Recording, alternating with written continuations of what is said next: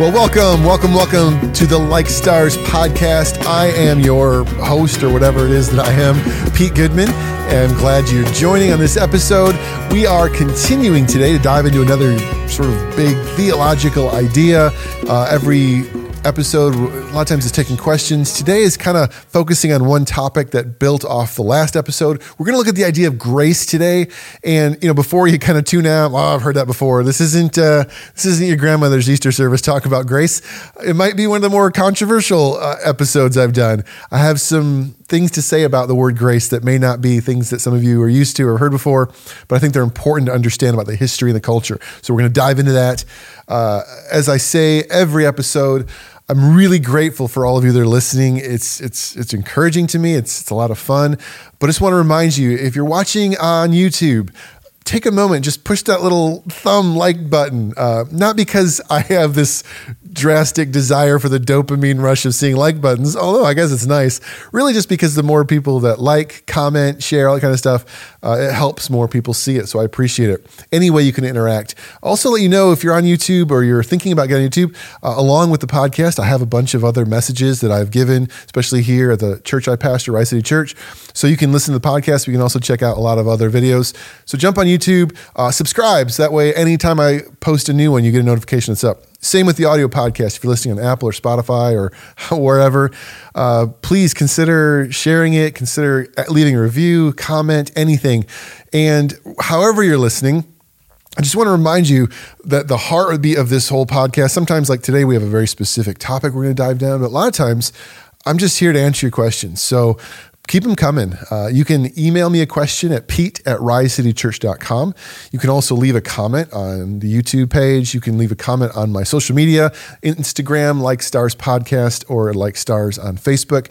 Message me, DM, all that kind of stuff. However, you want to, I would love some more questions from you uh, just to, uh, I don't know, other things that you guys are interested in thinking about. So, a lot going on, and uh, thanks for all of you that have, and I continue to hope that I hear from you and uh, hear more of your comments and feedback. Uh, and as you may know, if you've been listening for a while, I like to start all my podcasts with a little bit of humor, you know, for the children. And here's the deal uh, last episode, I was joking around a little bit about some of the awkwardness that I actually personally feel when praying in a group. Now, I had a really good friend reach out to me this week, and I so appreciated him and he kind of talked to me and said, Pete, you know, it, it, was funny, all those kind of things, but it kind of felt like you were making fun of prayer. And I don't know how comfortable I felt with it. And, you know, there's always this tension between humor and, and but no, I really appreciated it. And I actually, you know, I thought about it and I said, maybe I'll just say something on the next episode. So I wanted to, um, because the truth is, the last thing I ever want to do is like honestly and genuinely like mock or make fun of a really important part of our lives. I enjoy being a little nitpicky and fun with Christian culture because I'm a I'm a Christian. I'm part of it. It's my culture. So you're probably going to hear a lot of that and continue to hear a lot of from me. Uh, sometimes critiquing from within and being funny and joking with each other is a good way to keep ourselves accountable and things like that. But I also want to make sure that I'm not coming across as mocking or belittling things that are actually really important parts of what it means to follow Jesus. Uh, so the truth is sometimes I joke just because it's fun and I'm just I like to I don't know. It's just it amuses me to tell dumb jokes. Unfortunately for my children, uh, but other times it's also a way for me to cut through the tension and awkwardness. And there are a lot of you that are listening or watching that maybe know me personally, and you know that uh, I can actually be a pretty socially anxious, shy person, especially I get very uncomfortable sometimes in certain groups. And I've had to work through that for a lot of my life and, and learn to be more comfortable, especially now that I'm a professional pastor person. But what I've learned oftentimes is to use jokes and humor as a way to cut through that um, to make myself more comfortable. It's certainly, so when I say things like that, I'm not belittling prayer. I think I'm more belittling myself and my own neurosis and things. Um, but the other side of it, and I do want to touch on this before I dive in, is one of the things that I struggled with growing up in a Christian culture was it always felt like that person that was up on the stage, you know, in this case, maybe doing a podcast, was like the professional who had it all together. And it was sometimes difficult to be like, well, I'm sure they're whatever, but they're not like me. And then I got older and I went to school and all these things and became a pastor. And I'm like, oh no, I'm still, I'm still me.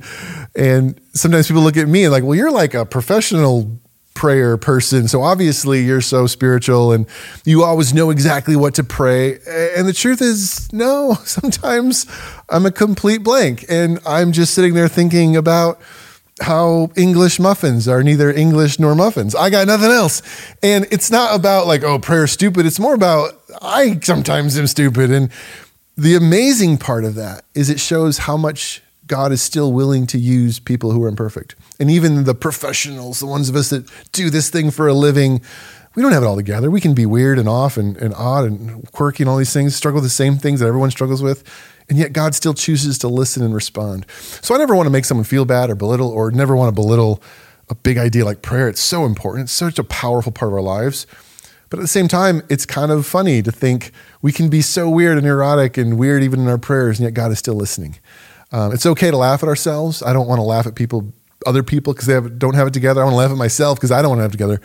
Um, but I also want to be a person who's continually striving for better. And you know, even introverts like me, we do need to engage in prayer with others, no matter how awkward and uncomfortable it makes us. Uh, so, you know, sometimes humor lets me do that, and sometimes I go too far. So, if you were listening last week and you felt that, I apologize. It's not my intention. I'm not here to be controversial. I'm not one of those kind of podcasters. Maybe controversial in some of my actual content. We're going to talk about grace in a way that may be odd for some of you today. But in my humor and stuff, hopefully that didn't rub you the wrong way. But I'll try to be more sensitive. But at the same time, I still love to joke around, so I don't think it's going to change. But thank you, my friend who reached out to me, um, and thank you for those of you that maybe heard it, weren't sure about it, but we're still like, oh, I think I know where Pete's coming from. So, uh, yeah, I guess I don't have a sponsor today, but maybe my sponsor is. Uh, sorry about that. I'll try to do better. Um, but all that being said, uh, let's let's move on. Let's dive in. Um, I appreciate uh, the grace that you guys show me. how was that for a transition? You were wondering how I was going to. We're going to talk about grace today. Now, the reason why I want to talk about grace today, uh, you know, sometimes I come with you and I have like, here's a question that came in this week or whatever. I don't actually have a question that was submitted. Nobody said, Pete, talk to us about grace. But the last episode on predestination really leads into it in ways that I think were important to talk about. And I already had it in my mind that I wanted to cover this topic. So we mentioned in the last episode about predestination, this idea, especially in a sort of a Calvinistic background, the belief that God determines in advance sort of who's going to be saved and who's not. And I kind of gave my take on that. You go back and listen to it if you missed it. Uh, but essentially, it really comes down. There's a place in Scripture where it really hits home, and this place is in Paul's letter to the church in Ephesus, Ephesians chapter two. Verse 8, it's a very famous passage. Paul says, You are saved by grace through faith, not by works. So we read that, and and this is I do my best to represent what I would call like a Calvinistic predestination kind of stance. Would say that verse is saying that grace is God giving you something that you didn't work for, you didn't earn it, you didn't do anything to deserve it. There's no you don't play any part. It's not your work, it's not your effort. It's only grace. And that's what you're saved by. Well, if grace is completely one sided, it's just God, you're not involved in it, you don't do it, you don't earn it, you don't respond to all those kind of things, and it's just Him just making the decision, well, that would be fine if everybody was a Christian. But since only some people are Christians, if God is deciding salvation, then all the people who aren't Christians, He must have decided weren't going to be Christians. That's the logic of Calvinism. And honestly, there's a certain elegant logic to it. It makes sense if that's what those words mean my take on it, and I talked about a little bit last episode, is the problem is not okay you're reading it that way. The problem is those words don't necessarily mean exactly what you're making them mean. You're missing some context. And i want to give i want to i want to poke a few holes in that starting with the word grace itself. And faith and works are other big parts of that. And uh, i've done some stuff on faith even on bonus episodes you can check those out. But let's talk about grace and I want to start with, I guess, a simple question What is it? What is grace? What does the word grace mean? And in light of the Ephesians 2, saved by grace, predestination, a very common way that people have interpreted grace, and I've heard this a lot growing up, and I still hear it quite often. People define grace as unmerited favor. unmerited. You didn't earn it. You didn't work for it. You're not involved in it. It's just here. You have nothing to do with it. And it primarily speaks of how God responds to humans apart from our work or our effort. Unmerited favor. No, uh, that is not what the word grace means. I, I know, hang with me here. Uh, that is not what the word grace means. And here's why I, I'll make a distinction.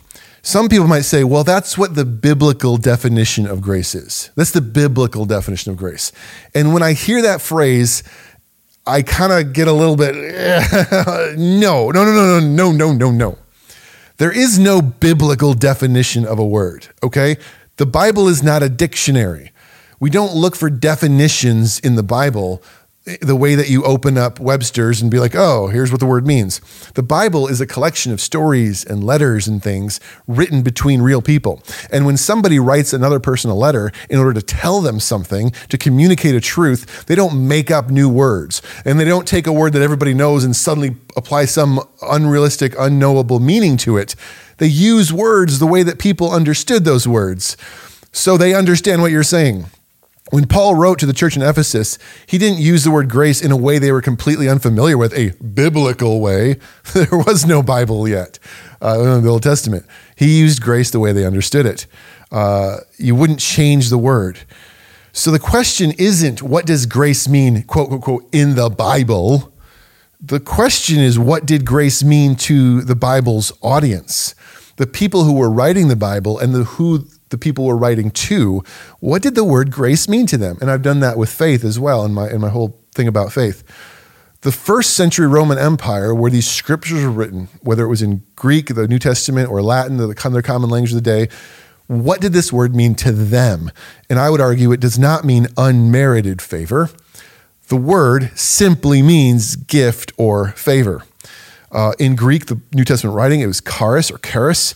In the Latin, uh, it, which is common, prevalent today as well, they would use the word gratis or gratia, which might sound familiar to you because it's the closest we have to grace. Grace came from Latin, but we also still use it sometimes, uh, especially if you're uh, a Spanish speaker, gracias, gracia, gratia. It's still very Italian, gratia. Um, it means simply, and I stress the word simply, it just means gift or favor. It doesn't mean the words uh, unmerited or unearned. It doesn't mean no strings attached. It just means gift. And that's important, okay? I want you to understand that. Because when Christians use the word grace, they have created a, a term, or I'm sorry, a term, they've created a definition, unmerited favor, that would have been foreign to the original authors and hearers of the New Testament. So if you want to know what grace actually meant to them, I might make the case, and I'm a little stretch here, I think a better understanding of first century Roman Empire grace is found far less in modern day Christianity and actually found more in modern day Italian empires, specifically the mafia. That's right. We're going to talk about the mafia. Have you seen the movie The Godfather? All right. If not, something is wrong with you. Go watch The Godfather, parts one and two. You can skip part three. But in the movie The Godfather, which is one of the greatest movies ever made, there's this classic opening scene where Marlon Brando, the great Don Corleone, the godfather, he's head of the Corleone crime family. And there's this moment where he's kind of holding court in his, his office during his daughter's wedding and he's sitting back in his desk. And as he is, like person after person is coming into his office. He's got his goons around him and things. And each person is coming asking for something. Don Corleone, I, I need money. I need support. Or, or I want you to, you know, whack my daughter's boyfriend. Like there are people who are looking for something from this man who has power and money and resources. And the reason they are is because every person that comes into his office is somebody who doesn't have power who doesn't have a lot of resources. In the early 20th century streets of New York, these, you know, street vendors and produce salesmen and things, they were just poor common people who didn't have a lot of resources and they're coming to this man of power and wealth. And what happens? Oh, Don Corleone, please do this thing. And, and he looks at him and says, mm, if I do this thing for you, there may come a time in the future when I need a favor in return. You know, like there there'll come a time one day when I'll call on you, but I'll do this thing. And how are you gonna do it? Uh, make him an offer he can't refuse, right? Like the common classic mafia language. But amidst this whole scene, what you see, and if you watch the movie, it really is. I'm, I'm telling you, this is this is first century Roman grace. There's this expectation of respect, of honor, a little bit of fear, likely, as these people with less means, who are powerless, who don't have what they need, are willing to come to this man who has so much and so much power and essentially offer themselves and seek out uh, some type of gift or favor, something that they need. And sure enough, later in the film, what do you see? Uh, Don Corleone's son is killed, Sonny, and uh, he calls on one of the men that he did a favor for, who was an undertaker, to take care of his son. Uh, you know, I, I, I did a favor for you. Now it's time for you to repay it. And here's the thing I mean this The Godfather in 1950s America, this group of Italian Romans looks a lot more like grace in the first century than how we often think of the word today. Now, hear me out before you, you know, accuse me of being a heretic and burn my podcast. Let me explain. Plus, if you you burning my podcast would probably just you setting your phone on fire. I wouldn't do that. In the Greco-Roman world that this was all written, this took place, you had a very different dynamic going on about social stratospheres. Most of the world's wealth and resources were controlled by a very small minority. And some of you say, well, that's the way today, the 1%. Yeah, not quite. Listen, if you live in America, you're the 1%. Get over it. But the idea though is like there was no middle class. It was like there were a few super powerful rich and everybody else was just poor. And so, if you were on that bottom rung, if you were one of the masses who had nothing and no ability, how would you ever hope to get ahead? What if you had a great need? What if you don't have insurance? You don't have anything? What if tragedy strikes and you just need money or you need resources? Or you're, you're trying to get your son to go to a special school and you're just poor carpenters. What are you going to do? How could you ever hope to get ahead in a society like that? Well, you can't just go to the bank and necessarily ask for a loan. You don't have any collateral. You, who are you? Well, there's only, here's the way it would work. They had an entire social system in the ancient Greco-Roman Empire where people who were rich and powerful, godfathers, you might say, were known as benefactors. They would choose to help people beneath them. They would offer gifts, favors, whatever, almost like today the government, or bank might. Private citizens would do this. And they would essentially offer this to other people and help them. So you need power, you need something, you need a resource, you need money, whatever. You just like a common street vendor in the early 20th century New York, needing money, coming to a powerful gangster saying, "Please, can I help?" And this dynamic between the haves and the have-nots created this special social relationship known as patronage. Patronage, you got a client and a patron, where the the richer, powerful Godfather type figure um, function this way of what we'd call quid pro quo, this for that. I will give you what you need. I'll offer you the resources, the, the wealth, whatever you need. I'll do this for you in exchange. This could be anything again from money to social favors, opportunities for employment. I want to get elected, help me, Godfather. You know, I want to get a record deal, I'm to help my career, whatever. Protection, this guy wants to beat me up, legal advocacy, even invitations to a special social event. I just, I got to be at this party so other people see me and then it'll raise my social standing. All of these kind of things were like forms of grace. It began at the top, the wealthiest Romans, even Nero, the, or other, the Roman emperor himself. And then it would sort of trickle down to all the people underneath them. And it worked throughout society, much like the big mafia families of the last century, giving favors, helping the lowly common man in exchange. And there was always an exchange. The guiding principle of grace in the ancient world was reciprocity.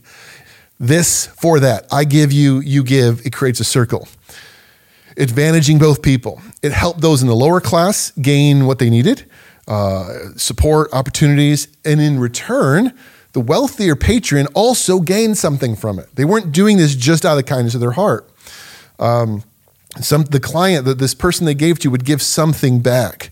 So the word grace could actually refer to the gift or the favor, like the Godfather gives, but the word grace, gratia, could also be the return gift. When I respond, I give you a gratias. It's even today, like in, in, in Spanish, gracias is thank you. It actually means here's grace back to you. I'm returning the grace to you. Uh, it's where we get our word grateful, gratias. But either way, it, it spoke of this cultural custom of giving a gift or favor to another person. Usually, uh, someone who deserved it and with the full expectation that they would respond in kind. That was the world of grace. I give, you give back. We create this kind of social relationship. Very similar to the mafia. Like, that's, That's kind of uncomfortable. That feels a bit off to us, right? He's like, wait a second, Pete. That what are you, are you saying that, that? So you're saying Jesus is like the Godfather? No, I'm not saying that. We'll get into that in a second. But you know, you're like, wait, the Godfather's a bad guy. sure, being generous and, and giving gifts, we get that, but expecting something in return, this kind of like shady, almost like downright criminal element of like, I'm going to expect something back from you, this kind of thing, it feels weird to us, doesn't it? It feels uncomfortable. We want to talk about grace that is, oh, I didn't do anything, you just gave it to me, and I don't have to do anything. That's more comfortable. To, and it's often the kind of grace we talk about in church. And we'll talk about why in a second. It's not completely off, but it's a little off, and I want to talk about it. But what we have to start with to really make sense of this, we have to understand the cultural differences. You and I live 2,000 years after this stuff was written in a very different land and culture. This is foreign to us. When we watch a movie like The Godfather, we think that's weird. But if you talked about that 2,000 years ago, they'd be like, that's just normal society. Now, it doesn't mean it was all criminal. They weren't all murders and things. But that idea of like, I have money, power, come to me, I'll, I'll do this for you, and you do something back for me. That was the world they lived in. It was very normal. A benefactor was somebody like a godfather. That's probably where the word comes from. Like, I have resources. I'll take care of you. I'll provide. I'll protect you. I'll give you what you need. I'll make sure your life is okay. And then in return, you do something for me. This is how the ancient world of Rome worked. And it's how everyone understood the word grace. And I would say this, and you know, we want to say like, they did not share our belief that gifts should be unearned. So not only does it not mean unmerited favor, grace almost never meant unmerited or unearned favor. Uh, and the idea that no strings attached, absolutely not. All grace had strings attached. It was the opposite. In fact, when you look at uh, ancient texts from that time, it's like you almost always see them talking about how when you're going to give a favor, when grace is being offered, you should absolutely consider the worth and the merit of the person. Uh, the famous author Cicero, he wrote this, I'll quote it for you. He said, Good graces badly placed are badly given. Or good gifts, things that you think are good, if you place them in bad people, un- unworthy, unmerited people, they're actually badly given.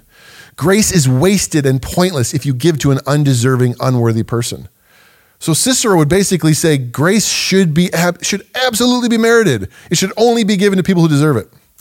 In his culture, Cicero, people like him, they felt they were fully expected that the recipient of grace should be a virtuous person who is worthy of the gift, who would honor it and respect it and reply and respond the right way.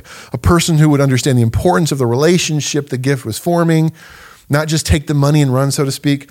Uh, a guy named Socrates went as far as to warn benefactors like the Godfather. Hey, Godfather, listen, don't give grace to bad men. Uh, don't give grace to unworthy people. Don't give favors to people who are unworthy of your favors. He said this. He said, Socrates says, feeding stray dogs who snarl and bite even when you feed them is the same thing as giving grace to an unworthy person. Like, you know, you, you, give a you give a dog a bone and it just bites your hand. He's like, unworthy people aren't worthy of your grace. They're just like, they'll just bite your hand. Don't do it. Consider the worth of the person before you give. People are advised to make sure that when before I gave you a grace, are you a worthy person? Just like the Godfather, are you a good friend? Have you been loyal to me? You know, have you paid your protection money in the past? The person was almost always considered before grace was given.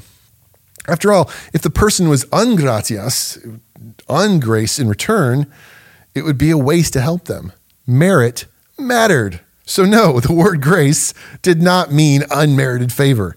It just meant favor. The word merited, unmerited wasn't part of it. What's more, and this is super important, the idea that a gift should have no strings attached. This is just a gift. Do it, it doesn't matter at all. That grace is freely given and nothing is expected of you was also a very foreign concept. And I would even argue today, when you give a gift, you have expectations, right? You give a gift to a friend. Maybe you don't expect that they'll buy you a present back, but you expect them to respond a certain way. You're hoping for some friendship, some camaraderie, maybe a gift in return. There's still some expectation. Back then, it was absolutely expected. Going back to my guy Cicero, Cicero said that while giving a grace or a gift is a matter of choice, do it if you want to. Responding to a gift, he said this is an absolute duty of which all honorable people are socially required. An absolute duty. It was to incur a social debt. If somebody gave you a grace, if you were even remotely honorable, you would see that as an obligation to respond to. And actually, the word obligation, obligare, was a common word that they used when talking about grace. You're under an obligare, you're under an obligation to respond to this. There's even references to uh, rich people trying to ruin their enemies by giving them outlandish gifts that they were too poor to repay, and then it would bankrupt them because socially I have to respond to this grace, and I don't have much money, so I'm borrowing, I'm, I'm selling everything I own to try to pay. They could actually do that to hurt each other. That wasn't the normal thing, but you were expected to respond. The famous author Seneca said, The person who intends to be gratias, return grace, immediately while receiving should turn his or her thought to repaying immediately. And he used again the word obligare, like it's you're under an obligation. As soon as you get a, a grace, you should immediately think about how you're going to repay it and return grace back to that person. So for the original readers of the New Testament, grace was always to be met with grace. It was a circle. You give grace, I return grace. And they knew that there were strong social sanctions for violating this expectations that if you don't return a grace, shame, social derision, a reputation of not being, no one's going to give you everything ever again. If you don't properly respond to grace, you'll never be given grace again because you'll be unworthy. And Seneca actually would go on to say that being ungratias, uh, not returning grace, was among the worst social vices. It was one of the worst things you could do. If somebody gave you a grace and you didn't respond by giving a grace back, it was one of the worst social faux pas possible. So if you took grace from the Godfather, if you accept that favor, a modern day benefactor, you were now in a give and take and give back relationship. You were expected to return. It wasn't just like, okay, here's some money. It was here's some money, and one day I'm going to call on you, and I expect you to respond. That was grace. You know, that doesn't sound like the biblical grace. Well, it does in some ways. Uh, and we're going to get that in a second. But that was how they talked about grace. It's what it meant. Now you might ask, is this all greed, self-interest? Were all ancient people just was no one generous in the ancient world? Well, it's a bit of both. I, human nature is human nature. It's still that way today, right? There's still people today who give gifts expecting things in return. And there are probably people back then who really were genuinely and honestly generous. But the thing you have to remember is to put yourself in those the, the shoes of those people. They didn't have welfare. They didn't have insurance. They didn't have easy loans. If you were born poor, a benefactor was your only hope. So if this person's willing to help you, repaying is the least you could do. Like, why are you even, why are you seeing this as a bad thing? Now, again, and I want to be clear, I, I kind of joke around, but yes, the Godfather was a criminal, a murderer who supported illegal things. Not all benefactors in the ancient world were criminals. I'm just trying to get you a picture of how grace worked. The, the mafia took grace to an extreme. But this idea of someone with re, means and resources was, actu- was actually helping. But if you're helped, if you, someone helps you out, you should respond. It should create a, it's a social contract by we're helping each other. Again, the author Seneca talked about grace like playing catch. You throw the ball to the person and then they toss it back to you. Now you've started this relationship. If one player tosses it to another player and another person doesn't talk, toss it back, but they take their ball and go home, they're like a, they're a bad person. They're, they're like, it's insulting. Why would you do that to me? There was simply no such thing in the ancient world as an isolated act of grace uh, being given a grace meant you returned a grace and you kept the game going. And oftentimes, grace was based on uh, your merit, whether you were worth it. So, if that's the case, if you're expected to return grace, how would you do it? If I'm poor and like I'm, I'm barely, I'm like living on the streets and I'm coming to you for help, I can't pay you back. That's why I'm asking you. How would you repay a grace um, if you couldn't afford it. If you're equals and you're friends, you'd give it. But if you're if you're if there's a power dynamic and you're the poor person coming the Godfather, you you can't give it back one to one. What can you repay? Well, uh, the scholar De Silva says there are three basic ways you could repay grace in the ancient world. De Silva says the first is just like the Godfather, again very similar. The Roman culture was all about honor, respect, reputation, public persona, your, your honor in the society.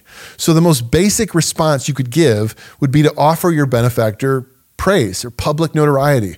Aristotle said that honor was the due reward for generous benefaction. If somebody was generous and a benefactor to you, giving them honor in the public sphere, tell the world about it. Which is funny, right? We're like, well, if somebody gives you a gift, you're not supposed to brag about it. Back then you were. Aristotle gave me this wonderful thing. He's the most amazing person in the world. That was what you expected to do. Seneca said the recipient of an unrepayable grace, I, I, it's too big, I can't pay it back. He said you should publicize it as broadly as possible. He said not merely in the hearing of the giver, but everywhere. So, if you're a benefactor that wants honor and people to think good of you, giving good gifts to people actually would return um, public notoriety. People would think better of you. Oh, what a great person. Yeah, a really good guy. This vocal support, sometimes political voting. Um, they create this sort of network of, of helping people like get more popular, and more famous. Oftentimes, these people would have an entire entourage around town of all the people singing their praises, how great they are. Again, think about the Godfather, the mafia, right? Like walking around in good suits, hey Godfather, you're all, oh, you're the best Godfather, right? They like that. They want the attention, notoriety. A lot of similarities there. Along with praise and adoration, or favors. You return favors. In the Godfather movie, when, when uh, uh, an undertaker comes to him and wants help with a d- difficult situation with his daughter, and the Godfather helps. Later in the movie, the Godfather's son dies, and he comes back the undertaker. I helped you, now you help me, and he's obligated to do this thing for him. So, giving uh, some type of favor in return was a very common way of, of, of, responding to grace. There's actually a verse in the Bible in Luke chapter 7. Uh, there's this story about a centurion who is coming for, to, uh, wants to talk to Jesus. And the Jewish people say this in Luke 7. They say, He's deserving of help. They use this word deserving, for he loves our nation and has built our synagogues. Okay, he loves our nation. That's benefaction. That's a rich, powerful Roman doing good things for the Jewish people. And now he's cashing in a favor. It's reciprocal. He's given us grace. So, Jesus, please help him. Take care of this guy. He wants to meet you. We're, we're, we're returning his grace by connecting him, doing a favor for him. Um, or like again when Marlon Brando calls in. So you could you could give them praise, adoration, public honor. You could do favors for them. And here's maybe the biggest one, and I think the most important when different scholars are talking about this. If you can't say anything good, you're not, you're not able to, and if you can't physically do anything, every act of grace, every benefactor who gives you anything, there's one key way you can always respond, and you were expected to respond by giving faith faith, and I don't mean belief, go back and listen or watch my workshop on faith. I mean as loyal, trustworthy friendship, commitment. Uh, faith was like, I'm gonna, I'm in you, I'm your man, right? You help me, I'm with you, I'm behind you. Seneca actually described returning grace by saying, if you wish to make a return for a grace, be willing to go into exile or pour forth your blood or undergo poverty or slanders to show proper gratitude. Seneca was basically saying, you, maybe you can't pay back financially. Maybe you don't have any influence to talk great about in the public sector, but you better be a great friend who's willing to do anything. Like sh- give, give your faith to this person. Now, certainly a client could never give a patron anything close to the value of the original gift, but you could always offer your heart. You could give your commitment. You could give loyalty. You could be a true friend and supporter, which is after all what faith is about. Faith is a social bond of trust, reliability that ties people together. Therefore, it is the most natural and obvious response to grace. When a benefactor gives you something amazing you can't pay back, you can at least offer back your heart and loyalty. So, Despite our modern cultural understanding of the word grace, the ancient world often considered worth and merit and always put them under strong obligation to return something honor, service, or else faith. So let me kind of wrap this up with this basic question, and it's a big one. Okay, Pete, that's what grace meant in the ancient world, but biblical grace seems a little bit different, right? Isn't it? Yeah, it does. What does this mean for us as Christians, as followers of Jesus? I want to give you two basic things that this is important for us, and you'll see how they tie together. The first is this when we say that grace is unmerited favor, I want to, and, and I'm, I'm kind of coming back here, I'm not saying that it's never unmerited favor. I'm not saying that at all. It can be unmerited. I'm just saying it doesn't mean unmerited. A gift can be a gift, a bonus can be a gift. Well, you earned it, you worked for it. That can be a grace. But grace could be unmerited, it just usually wasn't. So, when the early Christians start going around telling people that God, the greatest benefactor in the world there is, the, mo- the richest, most powerful, the one who could give favors beyond measure, actually is showing favor to us and giving us great gifts despite ourselves, that was amazing. That actually God's grace is different than we think. Like God's giving grace, okay, what, uh, what, to who? To the good people? No, no, to everybody. While we were still sinners, Christ died for us. We were ungratias rebels who have shown poor grace in the past, and yet He's still choosing to give us grace. So the important thing here is to understand Paul wasn't redefining the word grace for people. He wasn't creating a new term or, or a new definition. Rather, he was showing how astoundingly different what God was doing from how normal people acted. Normal powers and rulers and governors and emperors and other gods gave grace, but it always was based on merit. It was always, well, then we'll give it to the good people, right? The other rich people, whatever. Like God is doing something that the world doesn't know or understand. We don't, we've never seen anyone powerful give us such lavish gifts and favors to such unworthy people. God is quite unlike a rich patron or an emperor or a godfather. He's actually not like the godfather at all. He has no criminal intentions. He's doing this completely out of love for us.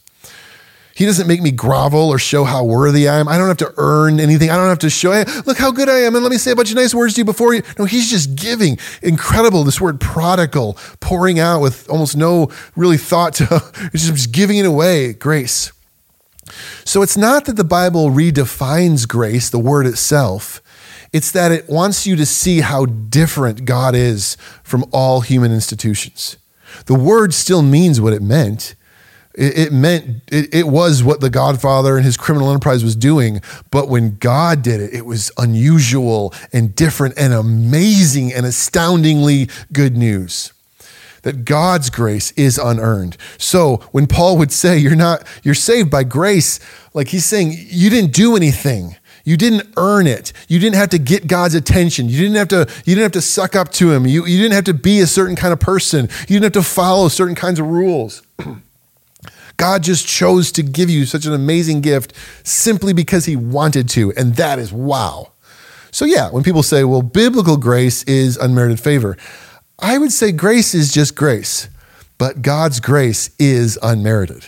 Grace means gift. God's grace, though, is an unmerited and unearned gift. So there's some truth there, but it's is a lot. Does that make sense? However, I'm going to end with this. There is a difference between earning a gift and responding to a gift. So, while the New Testament tells us that God's grace is so completely different than how the world thinks of grace, that it's unmerited and it's unearned. You ready for this? It never tells us that it's different from the world in its expectation of a return. There's nowhere in the New Testament that says grace is, has no strings attached. It says it's unearned and unmerited, sure. You didn't earn it. You didn't do something to initiate God coming and offering you salvation and new life. But that doesn't mean there's no strings attached. All grace in the ancient world was atta- had strings attached. And there's nowhere in Paul's writings or anywhere else that's like, oh, actually, not only is God's grace different with merit, it's also different with reciprocity. No. In fact, I think it's the opposite. I think you actually see reciprocity in that same verse we talked about. For you have been saved by grace through faith. I think through faith, dia pistis, is Paul saying, the benefactor has offered you something amazing, and now here is your response loyalty, friendship, commitment. That this salvation happens when you receive the gift and respond appropriately through faith. There is an expectation of return for human beings to receive God's grace. You didn't earn it, but you are supposed to respond to it. And that's why Paul would say, don't take grace in vain. Don't be that guy who takes the ball and runs home and doesn't toss it back. Because God wants to start a relationship with you. He's offering you something and he wants something in return. Now, he's not a criminal like the Godfather who's going to want you to like whack some enemy. He's a loving, gracious God who wants good things for you. And when he's asking for your faith in return, it's because when you give him your faith, you are putting your life in his hands and your life's going to be better for it. But that is the return expectation. Throughout the Old Testament, the Jews were given grace, and the expectation was that they would love God with their heart, soul, and strength loyalty, commitment, faith. And in the New Testament, grace is in exchange for our faith in Jesus. Again, be careful here. When I say exchange, I don't mean you earned it. The gift was given. I mean you are responding to it. If I gave my daughter, when she turned 16, a car, uh, great. Did she earn it? No. Did she do anything? No. But if she doesn't take the keys, get in, turn on the ignition, start driving it, she's wasting it. And I would expect her to thank me and hug me and appreciate. Right? There's this. That's that's what's going on here. God is giving you something you didn't earn, but there is an expectation of return. So, bringing us all the way back to last episode. Well, if grace is no strings attached and unmerited, then isn't this God just making his own decisions, no human effort? So doesn't God decide? I would argue, no that grace is unearned and unmerited, but it's offered to everyone. And those who choose to appropriately respond in faith are the ones who actually get it. Not the ones who God decided in advance would get it, but the ones who choose to respond the appropriate way. Those who see the gift being offered to them and say, I will take this and thank you, and I will be loyal to Jesus. They now experience life to the fullest as Jesus called them to. And they have this promise of eternity. They receive the Holy Spirit. So there is human effort involved. Humans don't start it. Humans don't initiate it. You cannot earn this gift. And this gift is not being offered because of how great you are, and it's not being withheld from you because how bad you are. It's being offered to you freely because God loves you. But now it's your turn to take it and respond to it and experience it and not take it in vain to say, okay, thank you, great benefactor God. I am going to receive this and I'm going to give you my heart and loyalty. And I'm going to follow Jesus, which is what you want me to do in response for this grace. And in doing so, the wisdom of God, the Spirit of God begins to move and change my life. And I begin to experience the life He's made for me. I begin to live out the salvation that He's offering. I open and unwrap the gift and actually start playing with the toy rather than just being like, oh, present, great. I think that's what this is all about. It is reciprocal. God wants your heart. God wants a relationship with you. God wants friendship with you. It isn't all just like power games. God actually wants friendship with you. God created you to know you and be close to you and have you know him. So he's offering you this gift of new life, inviting you back into a relationship with him and saying, Do you, I, am giving, I'll give you life to the fullest and I'll let you actually experience life with me. I'm tossing you the ball. Let's play catch. I almost think of the analogy of a person maybe at a high school dance walking up to a guy walking up to a girl and say, mm, just care to dance? And they and grab her hand, they, they start leading. That's God to us. And I'm not saying Jesus is your boyfriend, but that's the idea. He's, he's, he's initiating a dance with us. But you and I have to say yes. We have to stand up. We have to start following his footsteps in order to continue the dance. And that's grace. That's the beauty of grace.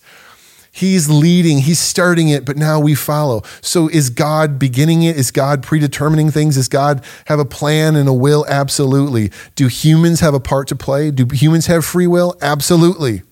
We have to respond and start dancing with him. We have to return the grace. We're by grace through faith. We give the faith back to God. And now we have this relationship and this new life. We trust him, we obey him, we follow Jesus step by step in this dance of amazing, incredible life he's offering us. So it's not that you have no free will, nor is it that it's all you. God started it. The only reason we're dancing is because He walked up to us and said, I want to dance. so that's grace. Um, wait a second, Pete. You didn't finish the sentence. It says, not works.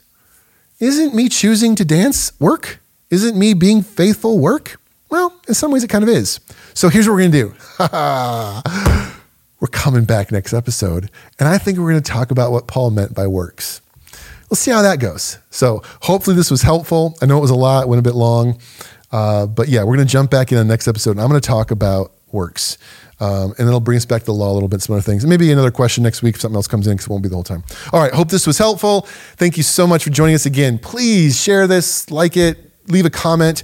Uh, maybe you have some thoughts about grace. Maybe you have other questions about grace. Ask me, throw them in the comments, shoot me an email. I would love to discuss this more.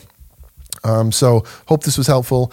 Looking forward to, uh, man, continue the conversation and hope you all have a great week. And we'll talk to you in our next episode of Thanks, everyone. You consume me and I burn